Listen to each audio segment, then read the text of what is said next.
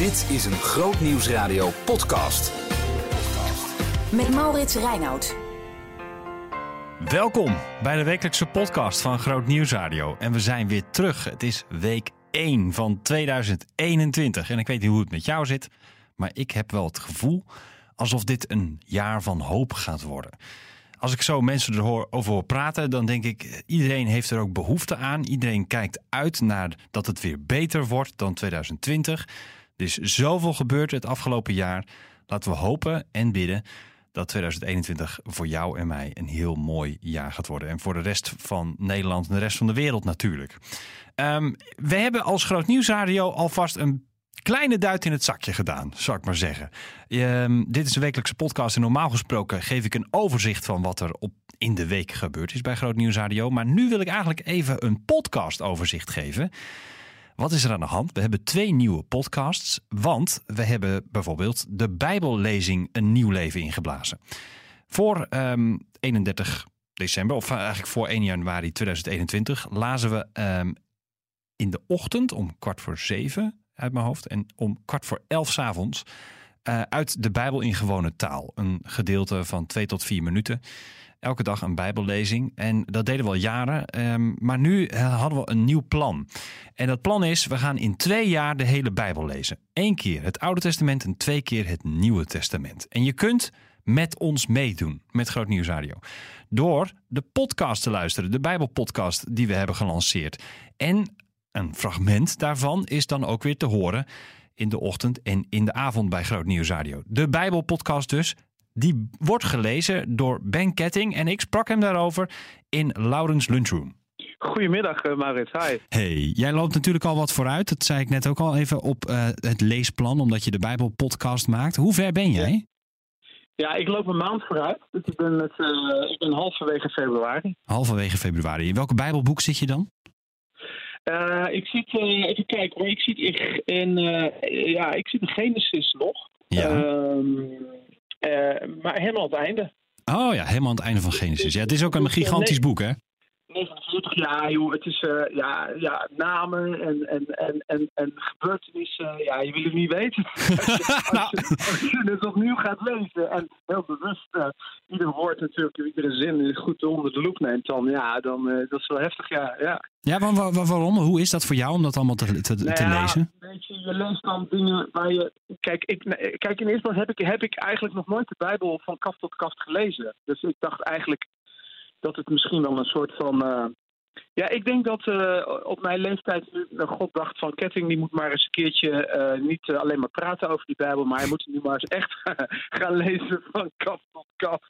Okay. Want dat had ik natuurlijk nooit gedaan. Ik had dus veel bijbelstudies gedaan en veel hoofdstukken en veel uh, uh, korte stukken, maar ik had hem nog nooit helemaal gelezen. Dus ik denk dat dat, uh, dat heel goed is, heel goed voor mij ook. En ja, ja dan kom je dingen tegen die, die je natuurlijk wel een klein beetje weet en die je ooit misschien wel eens hebt gehoord, maar die je nu nog eens een keer onder ogen komt. En dat, dat ja, dan ga je dingen lezen en, en hè, er staan echt wel hele verschrikkelijke dingen staan erin ja. in, in, in dat Oude Testament. Ja. En ja, dat, dat, dat, uh, ja, dat gaat je nu opvallen. Ja, maar want, want er zijn natuurlijk, we kennen allemaal de preken en, en, en de Bijbelstudies, maar dat gaat soms ook over ja, Bijbelteksten die we allemaal al lang en breed kennen. Hè? Misschien wel de favoriete ja. Bijbelgedeeltes van, van de theologen, om het zo maar te noemen.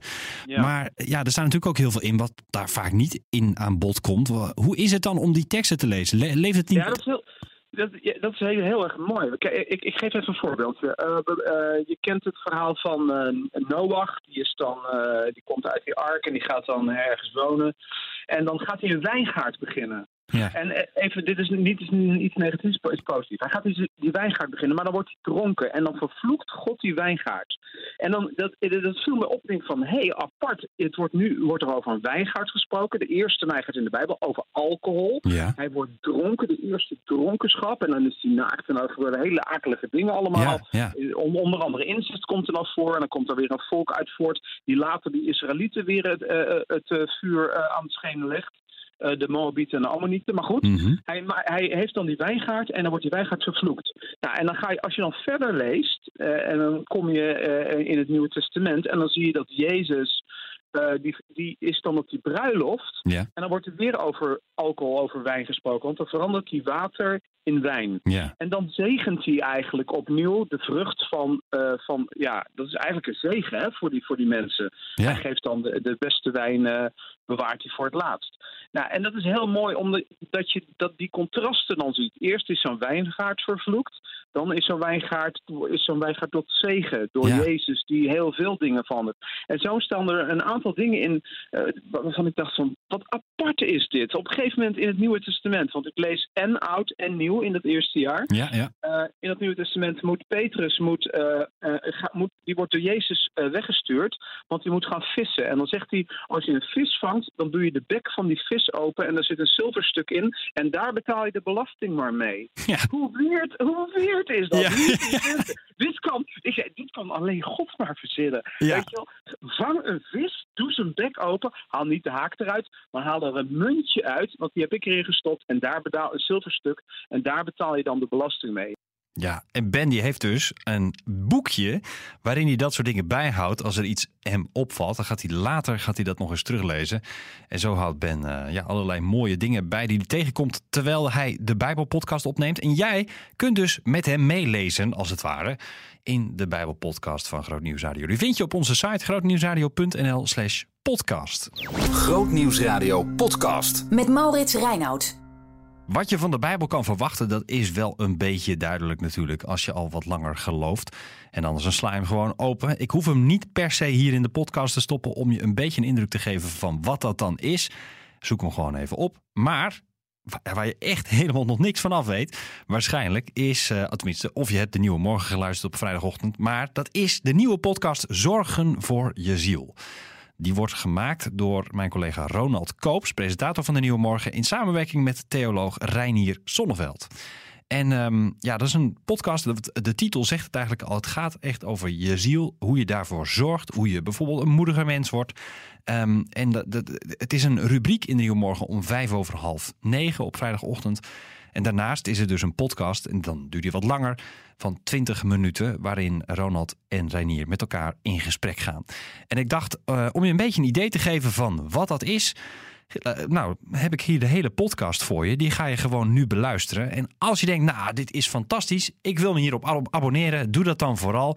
Je vindt de podcast, zoals ik al eerder zei, ook over de Bijbelpodcast, op onze site grootnieuwsradio.nl slash podcast. En dan kun je je abonneren waar je maar wil. Dit is een Grootnieuwsradio podcast. Zorgen voor je ziel. Met Ronald Koops en theoloog Reinier Zonneveld. Welkom bij de podcast Zorgen voor je ziel. Elke week praat ik eh, in deze podcast met coach Renier Sonneveld over ja, dingen die met je ziel en met je verstand te maken hebben. Want misschien herken je het wel, je zorgt voor je kinderen, je zorgt voor je huis, voor je lichaam. Maar hoe zorg je nou eigenlijk voor je ziel? En je leert ook van alles, cognitief ben je bezig. Maar ja, wat we het liefste willen is natuurlijk een beetje wijzer worden. Maar wat is wijzer? Deze week het onderwerp, hoe word je een moedig mens? Reinier, hartelijk welkom. Hoi. Leuk. hey, wat is moed ten diepste? Zo. Ja, ik denk, ik knal hem er meteen even Hoppa. lekker in. Nou, dan kunnen we, We- over we hebben het over moed, ja. Ja, Dan kunnen we over een minuut eh, ook weer uitzetten. Want dan hebben we het, hebben we het Nee, we hebben lekker 20 minuten de tijd om hierover door te akkeren. Ja, wat is moed? Ehm, moed is een, een moedig mens is niet zozeer een mens die geen angst kent. Eh, dus moedige mensen kennen zeer veel angsten. En moedige mensen zijn ook niet mensen die die angsten overwinnen of iets dergelijks. Die, maar mensen die een sterker verlangen in zichzelf hebben dan die angsten. Dus die angsten zijn er gewoon. Alleen er is een nog grotere drive in die mensen. Waardoor Wa- ze... waarnaar? Verlangen waarnaar? Nou, bijvoorbeeld, eh, ja, weet ik, het eerste waar ik nu denk is een soldaat. En eh, die kan denken van, ja, dat is bijzonder stressvol dat er nu hier kogels in de lucht vliegen. Maar ik wil heel graag dat deze stad bevrijd wordt Ah, van zo. die- Het grotere doel? Of... het grotere doel. Ja, Eh, ja. en, maar het kan ook heel simpel gaan of over een moeilijk gesprek dat je moet voeren. Ik moet binnenkort. Het- het- Ik heb een ingewikkelde situatie met een goede vriend van mij. Ik, ik zie enorm uit, eh, of ik zie enorm op tegen dat gesprek met hem. Dus daar ben ik echt bang voor.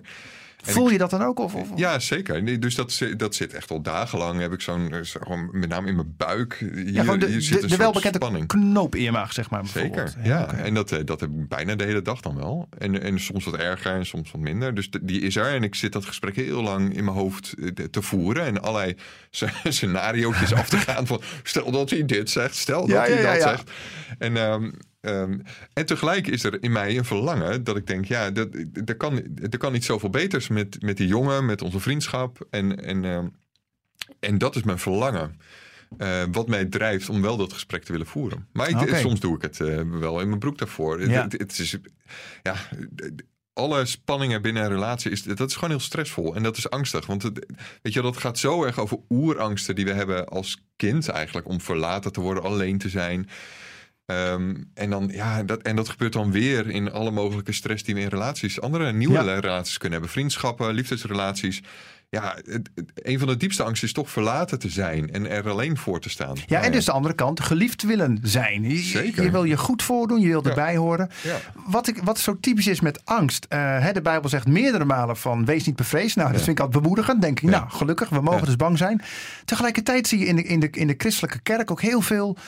Dat, dat het maar moet goed gaan met je, weet je wel. Nee, Ja. we gaan vooral niet vertellen dat we bang zijn. Want dan hebben we het pastoraal team op ons nek, weet je wel. Dus dat, wat, Ja, ik zie het echt meteen voor me. Dat een heel pastoraal team op, op de nek van, van eh, Ronald Ronald. Koops, hij komt weer naar voren. Deze, Beetje, eh, de vorige keer heeft blijkbaar het gebed niet geholpen.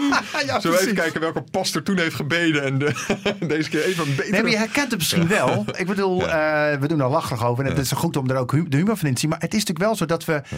Ja, soms dan gedragen we ons echt wel een beetje als ge- eh, ehm, geestelijke krachtpatsers. Van nee, met Ja. ons gaat het goed en zo. Ja. Waarom vinden we het zo moeilijk om kwetsbaar te zijn? Om te erkennen, Ja. ik ben niet zo moedig. Ik ben bang. Ja, dat heeft er denk ik alles mee te maken dat elke gemeenschap heeft een soort ideaal plaatje. En dat hebben, we- dat hebben we als christenen zeker en ook heel expliciet. Hè? Dus Jezus is bijvoorbeeld ons ideaal plaatje. En in de praktijk zijn dat ook heel vaak gewoon de voorgangers en, en de mensen om ons heen. Die, die- dus er, is een, er zijn idealen. In elke, elke gemeenschap heeft dat. Dus ook de voetbalvereniging heeft idealen Ja, ja. en heeft ideaal plaatjes. En anderen vergelijken zich met dat ideaal of zo. Ja, exact. En dat betekent dat dus. En emoties zijn dus vaak. eh, daar zijn daar een beetje ruw. Die, die, die, die, die gaan er tegenin, die kloppen daar niet helemaal mee. Dus dan zijn we geneigd om die een beetje terug te duwen. Dus dat is het heel in het algemeen. En dat doen we als christenen ook. Wat, wat tegelijk een beetje apart is, omdat ons grote ideaalplaatje, Jezus. eh, eh, heel, eh, eigenlijk heel vrij is met zijn angst. Hè? Dus die laat het wel zien, heel expliciet ook. Dus het grote verhaal daarbij is dat hij op een gegeven moment in een boomgaard van Gethsemane Oh ja. de, de nacht voor zijn dood. Eh, dan is hij doodsbang. Eh, dat, eh, dus hij heeft zelfs bloeddruppels, eh, of, of, of zweetdruppels zo groot eh, Ah, ja, dat het bloed, bloed, lijkt. ja, weet je. Dus dat is intense angst. En hij is ook heel eerlijk naar de vader. Hè? Laat deze beker aan mij voorbij gaan. Eigenlijk zegt hij, Ja. vader, ik zie het niet zitten eigenlijk. Ik zie, het, ik zie het gewoon niet zitten. Ik wil het eigenlijk gewoon niet, zegt. Dus hij verzet zich vol, vol in de angst daartegen. Censureert dat niet. Is, er is geen taboe op. Is daar ook eerlijk in ten opzichte van zijn discipelen. Dus eigenlijk, dus hij heeft een gezagspositie. Hij is hun mentor, hun, hun coach, zou ik maar zeggen. Hun leider, hun verlosser. Maar tegen zijn leerlingen zegt hij gewoon dat hij ontzettend bang is. En dat ze voor hem moeten bidden. En dat, ze, dat hij ze nodig heeft. Dat is wel sterk inderdaad. Ja. Ja, dus dat zou. Ik bedoel, dat is. We hebben allemaal leiderschapsposities, op wat voor manier dan ook. Eh, Is het niet als ouders, dan is het wel op ons werk of wat dan ook. En Jezus geeft daar eigenlijk een voorbeeld van kwetsbaarheid. Hè? Ik heb je nodig. Ik, ik, ik, ik heb jullie nu nodig. Ik, ik ben doodsbang ergens voor. En het is heel interessant, dus hij censureert het niet tegen God, zijn vader. En hij is er eerlijk over ten opzichte van eigenlijk zijn ondergeschikte, om het zo maar te zeggen.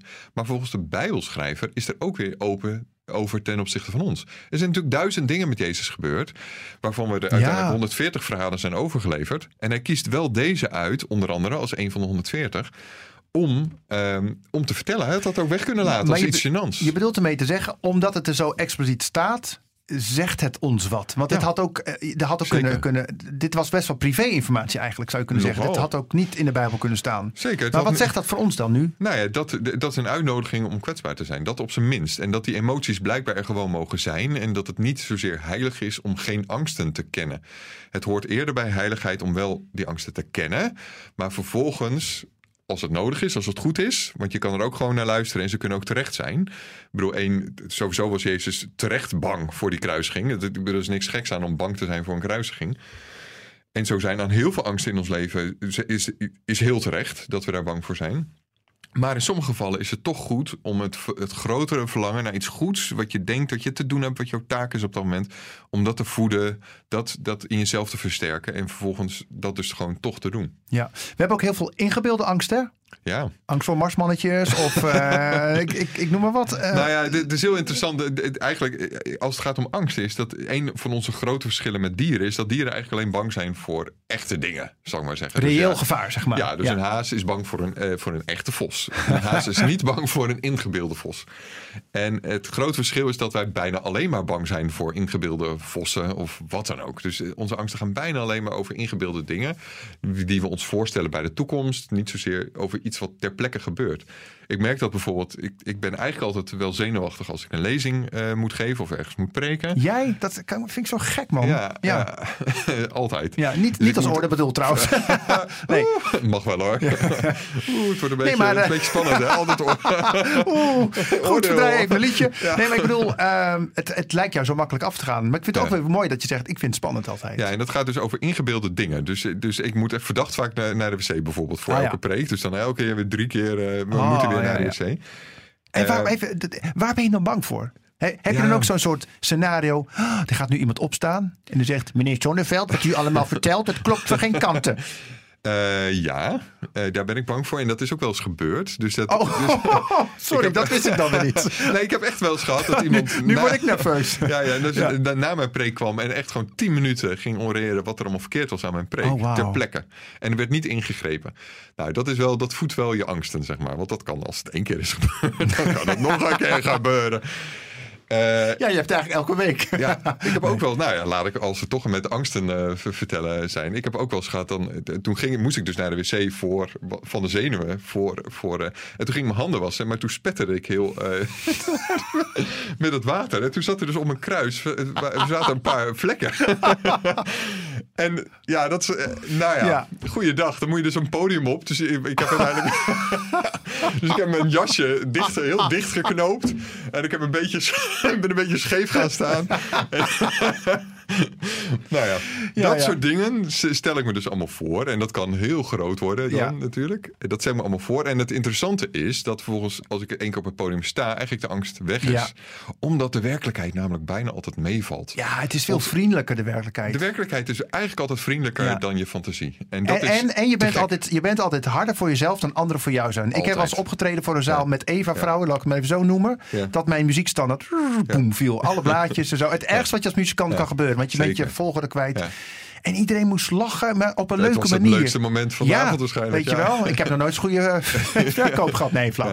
Nee, maar dus Ja. ehm, waarom zijn we dan zo hard voor onszelf? Ik heb dat zelf met Ja. te laat komen. Ik, ik ben op dat deel misschien een klein beetje autistisch haast. Ik vind afspraken... je was niet te laat. Dat maakt helemaal Zullen niet we uit. het eh, het vierde thema over autisme dan Nee, maar eh, doen? ik, ik kan echt eh denken, maar we hebben zo laat afgesproken. Ik ben al te laat. Terwijl als een ander, zoals nou bij jou, jij was iets te laat. En meen ik, ik zeg dat expres omdat ik dat totaal niet erg vind. Als de rollen waren omgedraaid, had ik me zo schuldig gevoeld. Denk, denk, hoe kan ik nou een half uur te laat? Nou, Wat ik denk dus om, omdat, je, omdat je nog niet geconfronteerd bent met de werkelijkheid. Zeg maar, in, in de zin dat, dus ja, op het moment dat. Ja, je eigen fantasie kan het grote, kan alle kanten op. Dus Ja. het, het is nog niet gecorrigeerd en gecheckt aan de werkelijkheid. Dus, dus ik zie dat ook. Nou, je bijvoorbeeld als het gaat over. Ik, ik zie heel erg op naar tegen een gesprek met een vriend.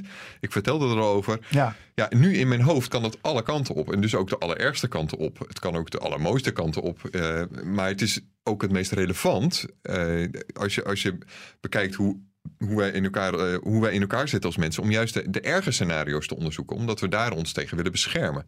Dus zitten we juist in ons hoofd die erge scenario's te onderzoeken. En on- eigenlijk daardoor alleen onze angst te voeden. Uiteindelijk is er een werkelijkheid. En er is maar één werkelijkheid die niet alle kanten op waaiert. En die valt ontzettend vaak mee. Dus een van de dingen die ik heb geleerd is dat. Eh, iemand heeft dat ooit eens tegen me gezegd. En ik heb dat heel diep onthouden. Is er gaat veel meer goed dan fout. En dat is. ja is mooi. Ja. En dat is echt waar. Op het moment dat je daar eens over nadenkt, hoeveel, als je, om een voorbeeld te geven, hoeveel bijna ongelukken heb jij wel niet gehad en hoeveel echte ongelukken? ja. Nou, als je dat teruggaat en, en wat je herinnert, heb je veel meer bijna ongelukken Ja. gehad. En, en dat is bijna godsbewijs, weet je wel? Dat Ja, je denkt, van, ja, ja, ja. Dat gaat, het gaat zo vaak bijna mis. Ja, ja, ja, ja. ja. Eh, dat, dat, er moet iets hoger zijn, zou ik maar zeggen. Weet je? Dus, dat, eh, dus daarin, eh, nou zo- zoals gezegd, de, de werkelijkheid valt bijna altijd mee. En, Maar dat, dat vind ik mooi. Om het even praktisch te houden. Jij zei iets eerder in dit gesprek van... je moet het hogere doel in de gaten Ja. houden. We Ja. hebben nu dit voorbeeld van die vriend waar je een gesprek mee hebt. Ja, je ziet er tegenop. Maar je zegt eigenlijk tegen jezelf... ja, ik ben er bang voor. Het zou mis kunnen gaan. Maar jouw hogere doel is... ik wil erin investeren. Want het kan ook de andere kant op gaan. Het kan ook goed Ja. gaan. Ja, dus ik heb een verlangen met die jongen. Dat ik denk van joh, jouw leven en onze relatie zou, zo, zo, zou zoveel leuker kunnen zijn. Eh, en daarmee ook mijn leven natuurlijk. Eh, het zou zoveel meer bij God kunnen passen ook. Dat dat, dat dat in dit geval groter is. En tegelijk betekent dat niet dat je dat altijd zo moet doen. Hè? Want we hebben ook wel eens de neiging om te denken... Ja, als het maar verkeerd voelt, dan, dan is het wel goed. Dat, dat Nee. is een soort trucje in, in met name wat, nou, wat, wat serieuzere christelijke kringen... dat bijna elke negatieve emotie eigenlijk een, een soort keurmerk is... Voor, voor iets wat moreel juist is. Dus als het maar verkeerd voelt, dan moeten we het eigenlijk juist doen. En dat is niet waar. Nee. Dus het, het- ja, inderdaad. Het, het kan wel zo zijn dat je door je angsten heen moet of zo. Dat is regelmatig zo. Want, want we maken ons gek in ons hoofd. En natuurlijk zijn er, beperk je jezelf enorm op het moment dat je daar steeds naar luistert. Maar angsten zijn ook, en alle emoties zijn, zijn ook signalen hè, dat er in ieder geval iets aan de hand is. Weet je wel, jouw angsten willen jou beschermen. Daar zijn ze ervoor. God heeft angsten bedacht om Ja. jou te beschermen. Om jij juist te laten leren van het verleden. Want Ja. ze zijn bijna altijd gebaseerd op eerdere ervaringen. Eh, zoals ik, ik bedoel, ik vertelde over, die, eh, over dat handenwassen voor een lezing. de- dat eh, die spetters op mijn broek kwamen. Ja, dat is, dat is nu nuttige informatie. Dus wat Daar ik nu leer je doe, van. Daar Ja. leer ik van. Dus, dus ik ben, ben Ja. nu veel voorzichtiger en geconcentreerder op het moment dat ik mijn handen was. als ik naar de wc ben geweest. Voor een lezing. En. Dat is een heel klein voorbeeldje. Je staat alleen nu heel ongemakkelijk op het podium. Want je had naar de wc moeten gaan. Maar ik heb geleerd, ik heb, dus dat is gewoon een angst waar ik van leer. En, en dat ik vervolgens gebruik. Dus ik heb dan geluisterd naar die angst. En dat is ontzettend nuttig in veel gevallen. Alleen, nee, er is een soort moment dat. Er is een omslagpunt natuurlijk. Op het moment dat je dat, dat je gaat beperken. Nou, en, dat, en er is niet een soort algemene regel te bedenken. van ja, nu ben ik een te angstig mens. Maar ik, ik denk dat iedereen daar wel iets van aanvoelt. Dat Ja. iedereen wel voelt, ja, mijn angsten zijn me nu zo erg aan het beperken. In dit specifieke geval, of zelfs in mijn hele leven. Ik ben mijn hele leven aan het inbouwen met voorzorgsmaatregelen. en mezelf Ja. te beschermen. En ik doe maar niks en mijn leven. eh, Wat het, en het effect is vaak dat er niks verandert in je leven. Dus, de- dus dat eigenlijk altijd alles op dezelfde manier gaat. Waarbij je dus en jezelf en anderen tekort doet. En dat zijn vaak indicaties als je denkt van ja, ik weet bijna... Bijvoorbeeld als je denkt van ja, ik weet bijna niks te noemen van afgelopen jaar. Als je bijna niks hebt onthoud. Dat is wel een indicatie dat je je leven hebt ingebouwd met... Het was met- heel veilig dan, zeg maar. Dan was het Ja. heel veilig, want we onthouden juist vaak de nieuwe dingen. Ja. En moeten we misschien onszelf ook iets minder serieus nemen dan? dan? Ja, dat denk ik dan. Ik bedoel, Ja. het, het moet allemaal zo ingebouwd en ingekapseld en veilig. Maar Ja, nou Ja. ja, ja ik, ik bedoel, dat, het, het was niet leuk dat moment op dat podium voor jou. Maar ik, ik, ja, je hebt mij wel een heel leuk moment bezorgd alleen al. Nou, het is ook bijna altijd zo dat, dat je vaak achteraf kunt lachen om die angst. Ja, en dit verhaal doet het goed op verjaardag natuurlijk. Nou, ik zal je eerlijk vertellen, ik heb dit nog nooit verteld aan iemand. Dus dit is, dit is, eh, nou, dan meteen op, eh, in een podcast. Dat, eh, Wauw. Ja. Eh, ehm, ehm, maar inderdaad, je kunt er bijna altijd om lachen, omdat Ja. de werkelijkheid eigenlijk altijd meevalt. Ik zal, een keer, Ja. ik zal je even tegemoet komen op dit moment. Ik heb een keer een sollicitatiegesprek gehad Nou. bij de EO. Mijn allereerste baan was dat, bij ja. EO-visie. Ja. Ik had een witte blouse aan. En ik was eh, veel te vroeg. Bang om te laat te komen. En ik dacht, je dacht kom. even mijn lippen stiften? Nee, de- nee, oh, nee, oh, nee, oh. nee. La, valt me niet in de reden. Ik dacht even nog een kopje chocolademelk. Oh. Drie keer raden wat er gebeurt. Ja, ja, ik was zo nerveus dat, woep, dat kopje ging over mijn blouse. Dus ik heb in de wc heb ik mijn Enorm blouse... zitten poetsen. Nee, ja, heb ik mijn blouse uitgedaan en Ja. uitgewassen. En toen onder, een, onder zo'n handendroger. je zag nog steeds een soort bruine vlek. Dus ik, ik ging ook een beetje zo met mijn handen ervoor. En eh, het viel helemaal niet op. Aan het eind van het gesprek zei iemand... Wat ruikt hij zo naar zeep? maar goed, Maar goed, wa- wat je dit heeft opgeleverd, dus het is een soort ervaring die een soort alarmbel oplevert. Een heel klein alarmbelletje, want je weet nu voortaan als ik een spannend gesprek heb, ben jij waarschijnlijk geconcentreerder op het moment dat jij wat drinkt. Of je gaat Ja. gewoon niet drinken. Ja. En dat kan je voor een deel jezelf beperken, maar het heeft je ook wat opgeleverd. Namelijk gewoon geen vieze blouse meer bij spannende gesprekken. geen vieze bloed Nou meer. dat is een heel klein voorbeeldje. Ja. En, en zo doen we dat ons hele leven.